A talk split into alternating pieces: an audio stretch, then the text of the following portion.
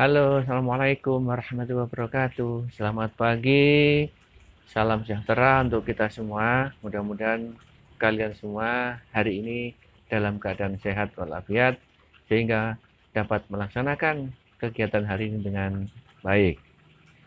Podcast ini saya buat dalam rangka memenuhi permintaan kalian melalui eh, WA pada saat sesi yang pertama untuk menjelaskan terkait dengan fasilitas perdagangan untuk materi minggu pertama.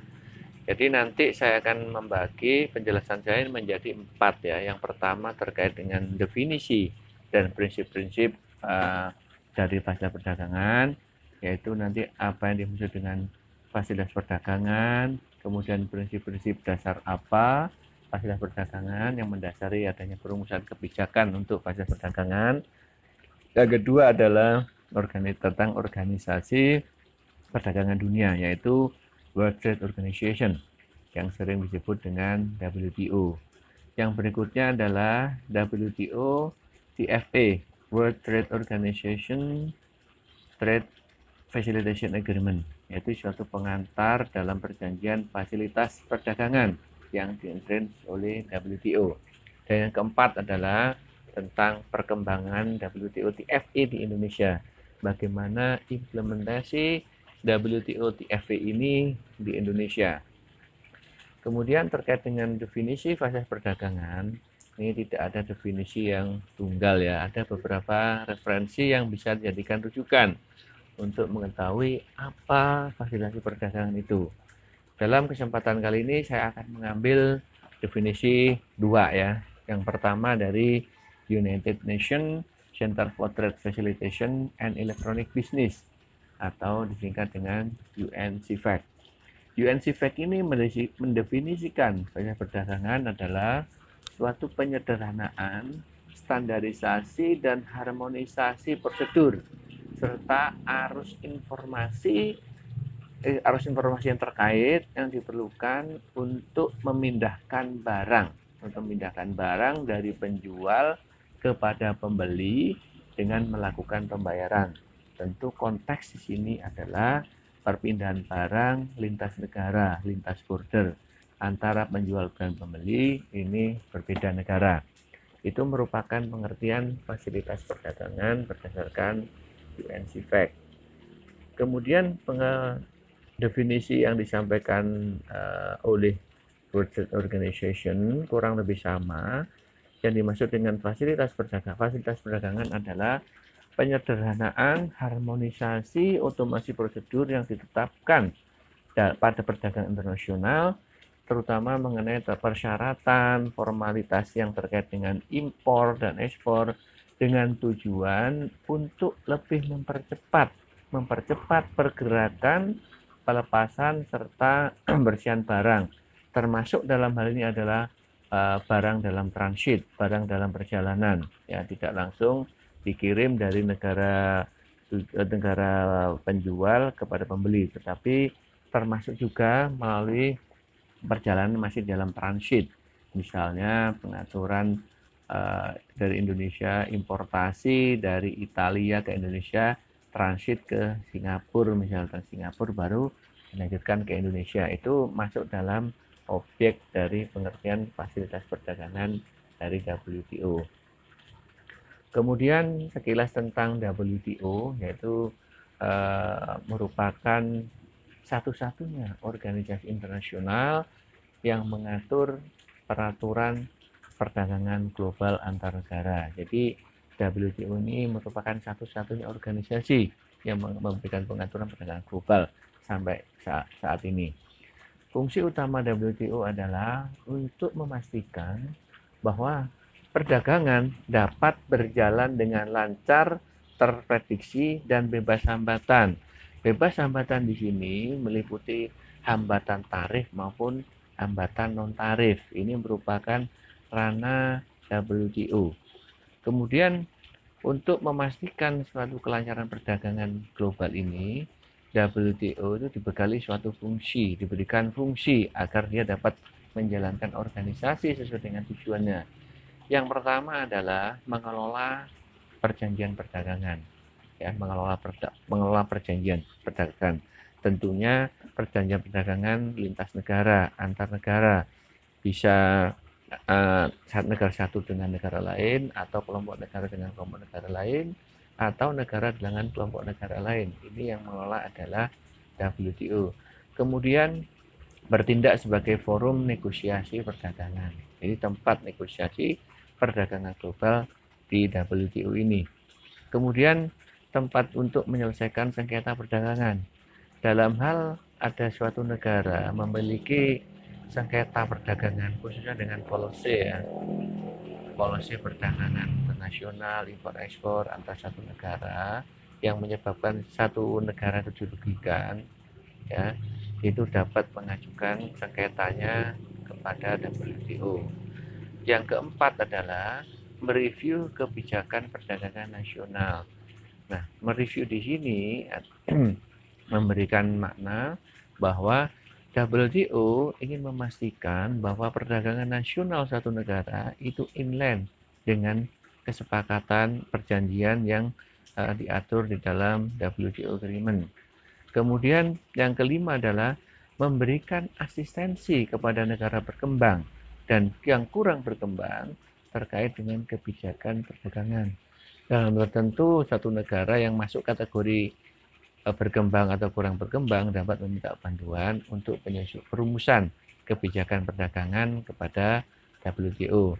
Dan yang terakhir adalah melakukan kerjasama dengan organisasi internasional lainnya, misalnya kerjasama dengan World Custom Organization itu memungkinkan bagi WTO bekerjasama dengan organisasi internasional tentunya yang terkait dengan tugas uh, pokoknya dari WTO. Sedangkan prinsip-prinsip dalam fasilitas perdagangan itu uh, setidaknya ada empat ya, jadi empat prinsip fasilitas perdagangan.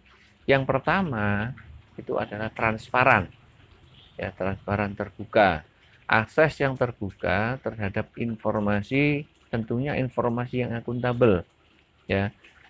Memastikan adanya ketersediaan informasi terkait dengan peraturan dan kebijakan perdagangan ya.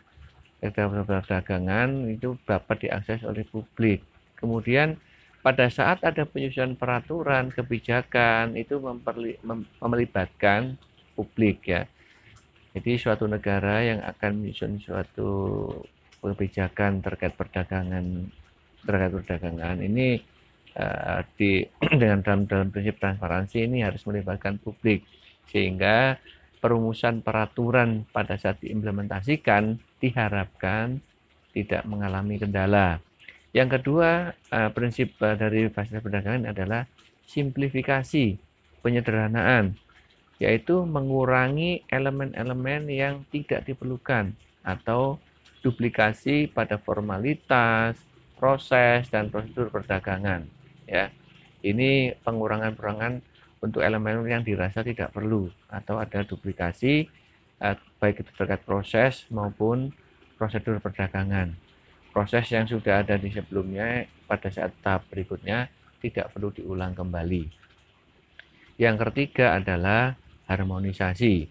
Harmonisasi ini merupakan penyetaraan prosedur operasi dan dokumen nasional dengan konvensi, standar, dan praktek internasional. Artinya, prosedur-prosedur atau operasi dan dokumen yang dikreat oleh suatu negara itu disinkronkan dengan konvensi yang telah disepakati bersama maupun standar serta praktek perdagangan internasional. Yang yang keempat adalah standarisasi.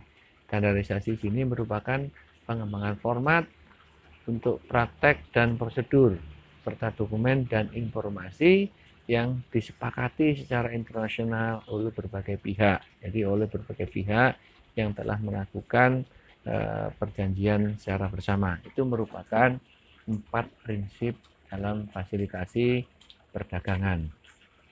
Nah, setelah kita uh, mengetahui prinsip-prinsip fasilitasi perdagangan, sekarang kita masuk ke dalam World Trade Organization Trade Facilitation Agreement atau yang sering disingkat dengan Eh, WTO DFA.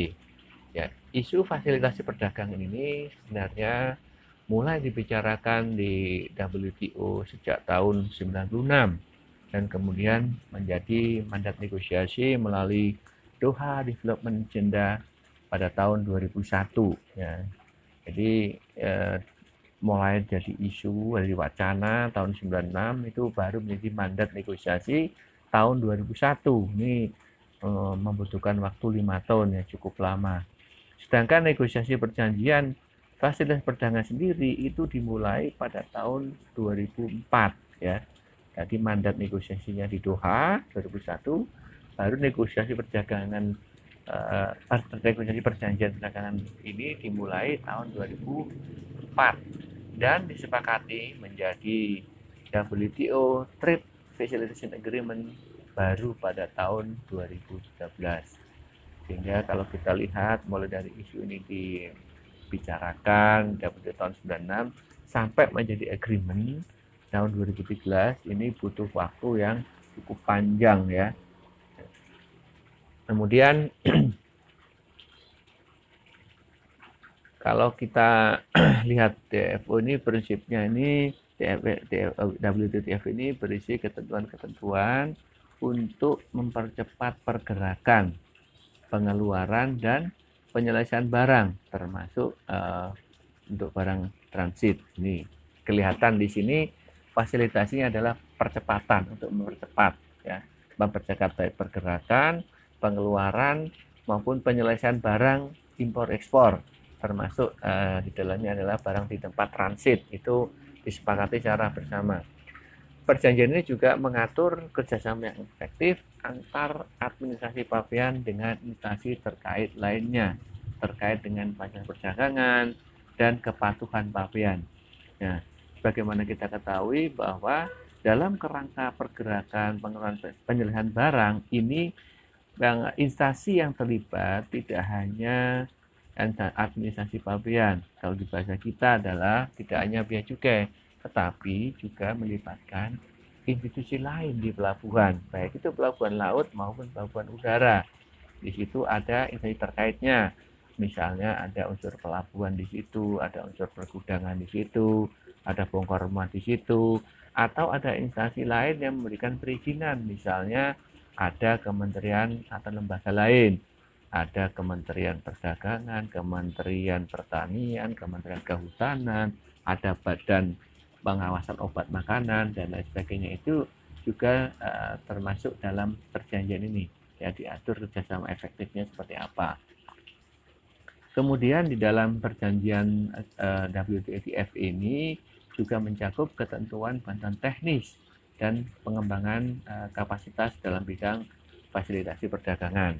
Jadi itulah sekilas tentang WTO TFA. Nah, kalau kalian tertarik untuk belajar ini nanti kalian uh, bisa mempelajari satu sendiri karena WTF ini uh, sudah tersedia uh, di internet ya. Kalian tinggal nanti uh, mendalami.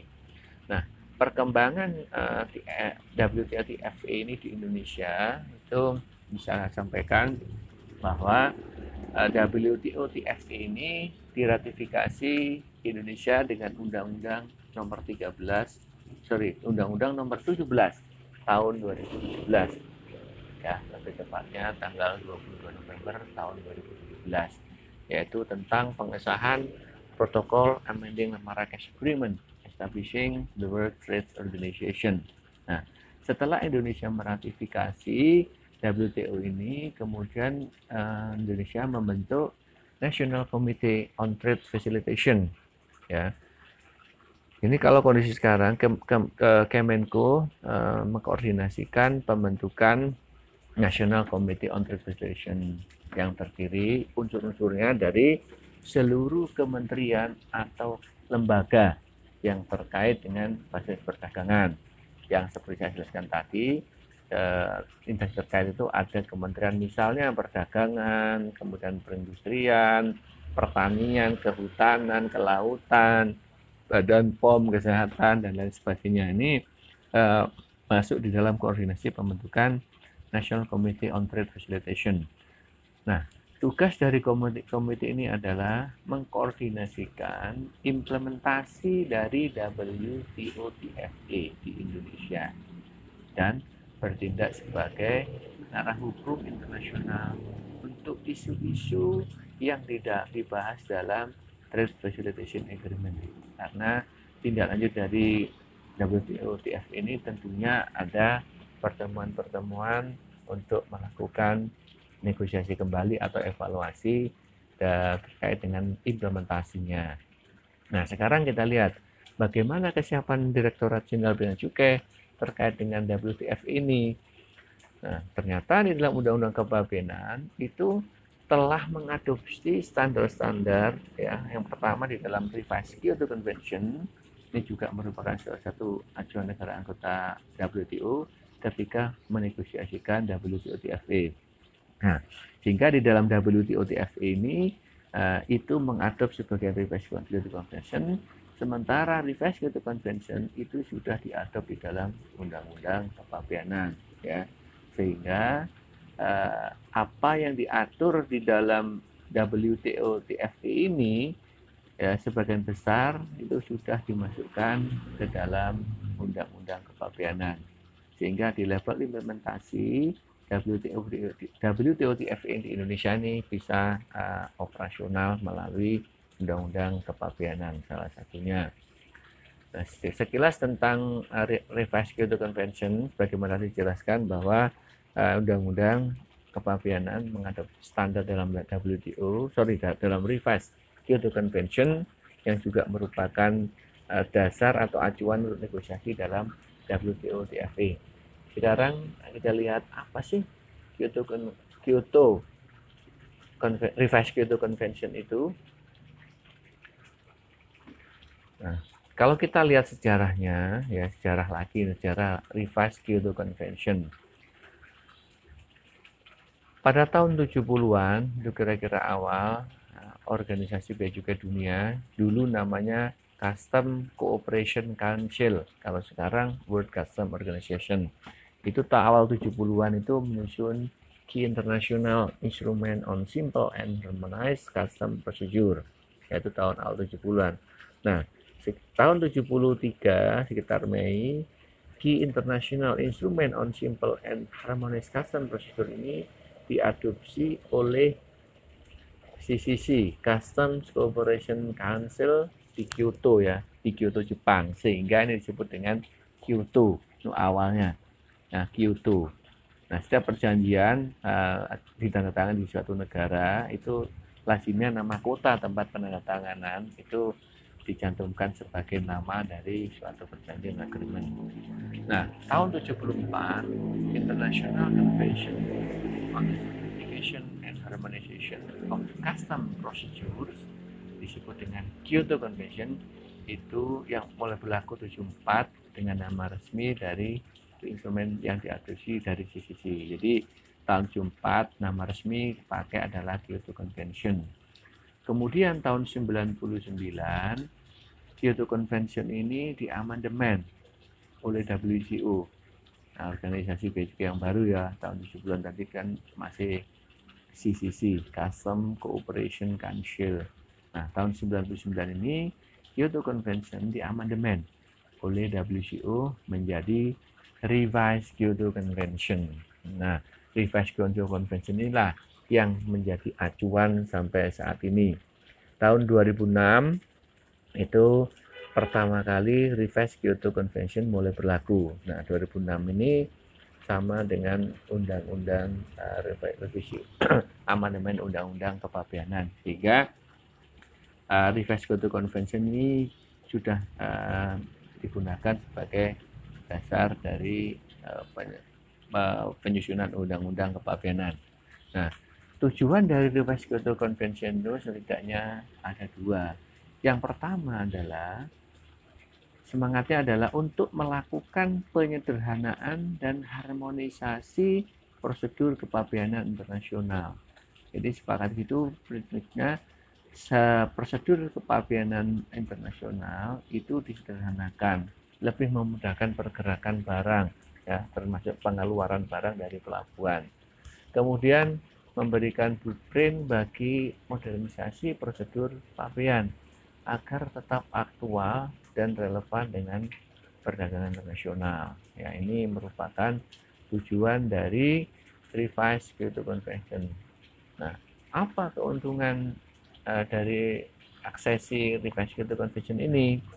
Nah, karena Revised Kyoto Convention ini sebenarnya merupakan sertifikasi internasional, pengakuan dunia internasional bahwa prosedur kepabeanan suatu negara telah sesuai dengan standar nasional yaitu dengan mengaksesi reverse convention ini suatu negara bisa diakui telah menerapkan standar nasional karena mengacu eh, ke dalam agreement yang standar ya dan sepakati standar sebagai standar nasional.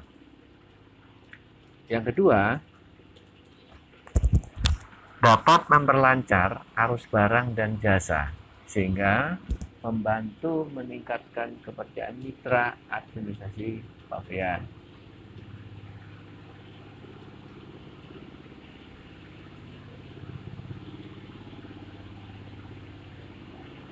Yang ketiga adalah bagi dunia usaha, Revised Kyoto Convention ini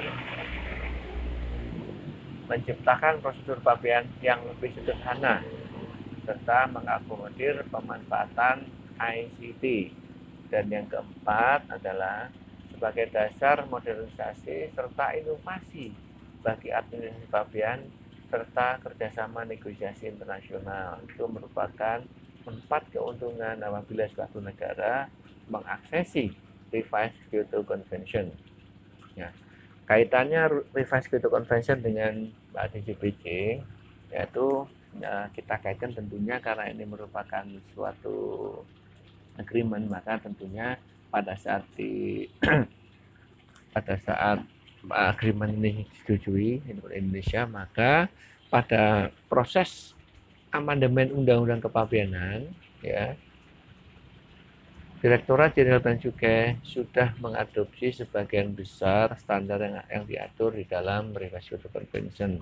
Ini tentunya disesuaikan dengan kebutuhan dari Indonesia.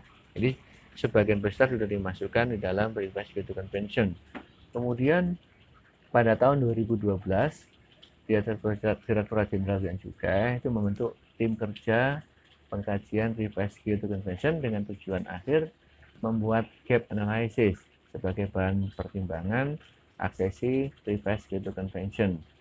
Kemudian pada tahun 2013 tim kerja ini merekomendasikan agar pemerintah mengaksesi Revised Kyoto Convention.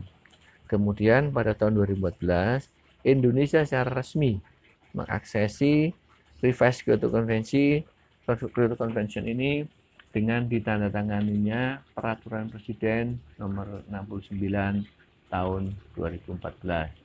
Dengan demikian, secara legal mulai tahun 2014, Indonesia mendapatkan sertifikasi nasional atau pengakuan internasional bahwa prosedur kepabeanan di Indonesia sesuai dengan standar internasional. Nah, itu terkait dengan Revised Convention dan Indonesia. Nah, sekarang bagaimana uh, implementasi di fasilitasi kepabeannya? Yaitu tadi kita lihat sejarah mulai dari WTTFE ada Revised Convention sampai di aneksasi oleh Indonesia. Revised Convention-nya yang terkait dengan fasilitasi perdagangan internasional.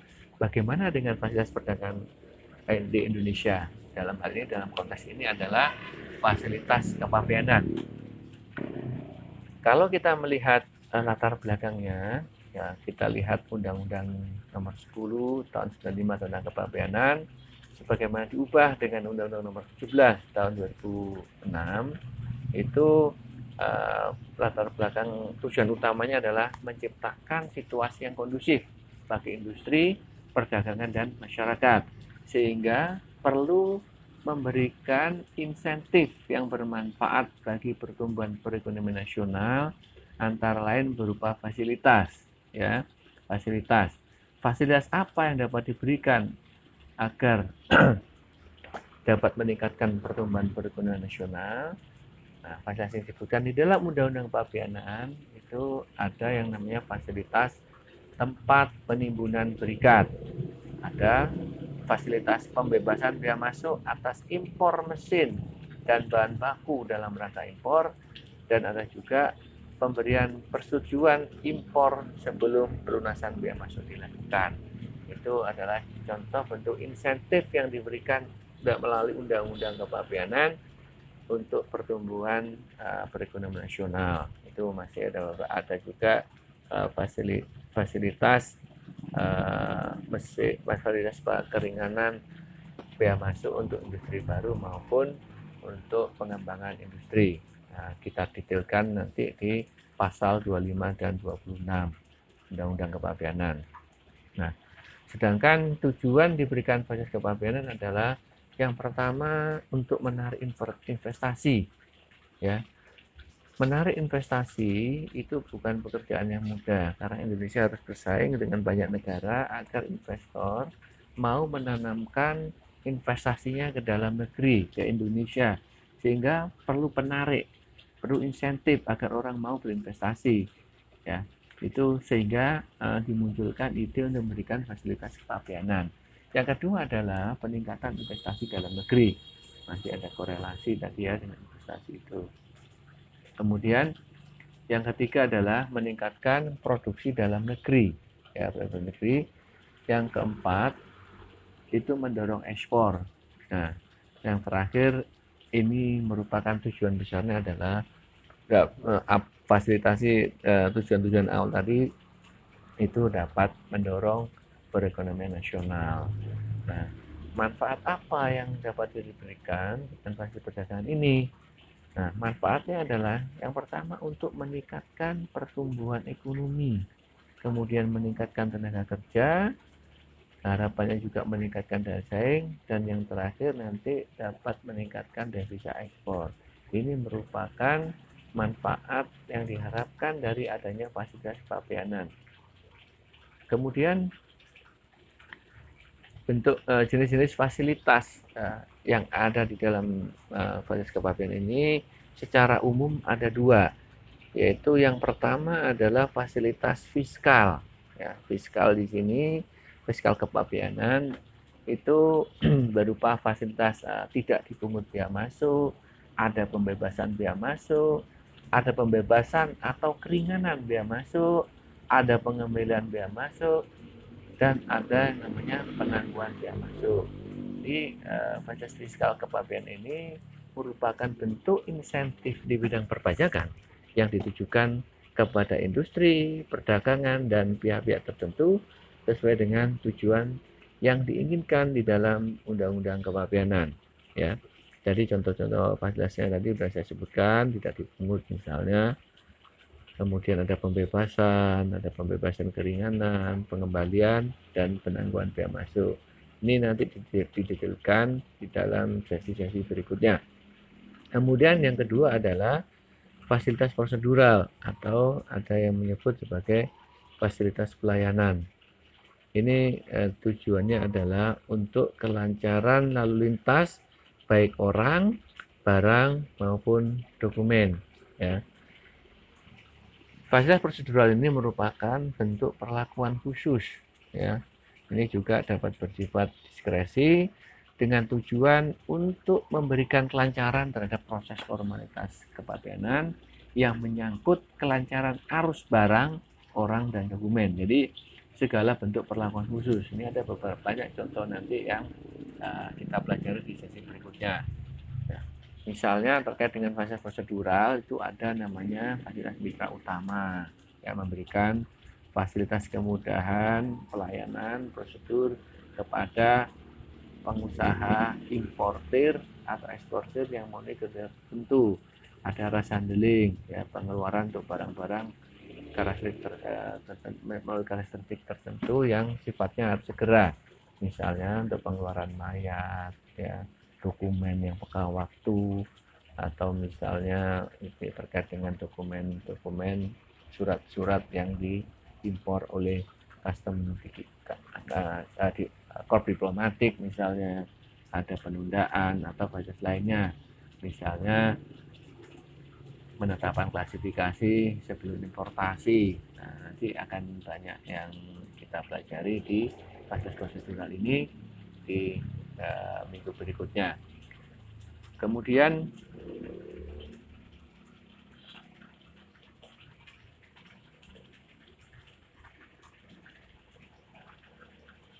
Kemudian terkait dengan uh, peta gambar peta fasilitas nanti kalian bisa melihat slide yang saya bagikan itu ya di slide itu ada namanya peta fasilitas. Di situ ada yang uh, fasilitas yang harus melalui proses, ada yang tidak melalui proses, ada juga fasilitas yang berdasarkan lokasinya di luar kawasan industri dan di dalam kawasan industri. Nah, nanti eh, di situ kalian bisa melihat ada misalnya di sini ada suatu fasilitas yang diberikan kepada industri yang melakukan pengolahan yang tepatnya di luar kawasan misalnya luar kawasan industri ada yang namanya fasilitas kemudian impor dan ekspor. Fasilitas kemudian impor dan ekspor sering disingkat dengan kita ini ada dua ya. Ada namanya kita pembebasan biaya masuk dan kita pengembalian biaya masuk. Ada juga nanti hmm, di sini uh, untuk fasilitas juga yang lokasinya di dalam kawasan industri dan diberikan kepada uh, industri yang melakukan kegiatan pemrosesan suatu bahan jadi barang jadi. Itu ada yang namanya kawasan berikat. Ya. Ada ilan FTA ya di situ.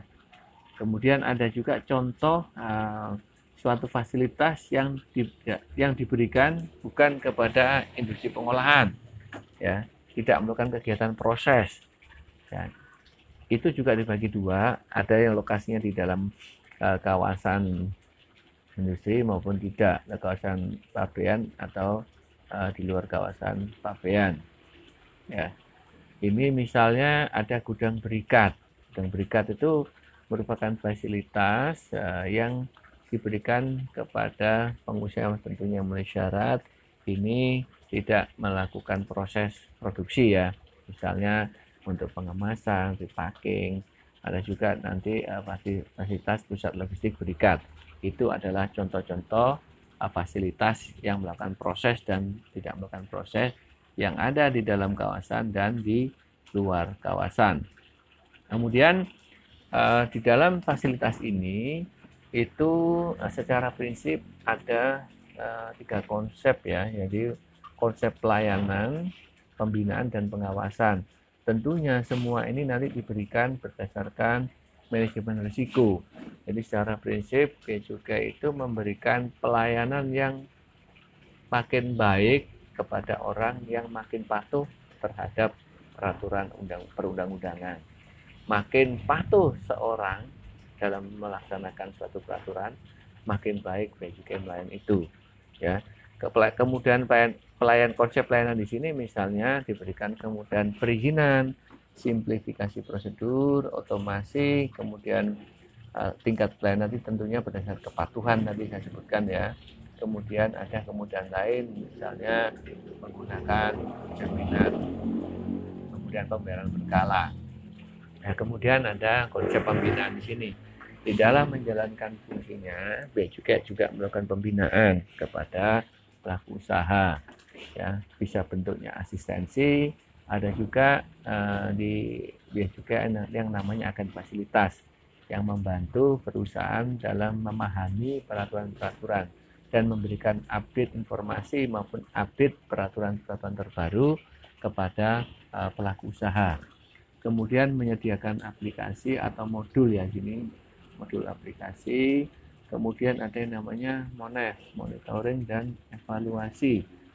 Kemudian uh, adanya sanksi yang transparan bagi pelaku usaha yang melakukan pelanggaran.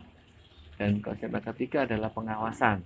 Nah pengawas ini uh, bisa dilakukan dengan cara melakukan profiling misalnya memprofil pelaku usaha yang mendapat fasilitas. Kemudian ini uh, dalam melakukan suatu pengawasan dia juga menggunakan manajemen risiko sebagai menteri pelayanan.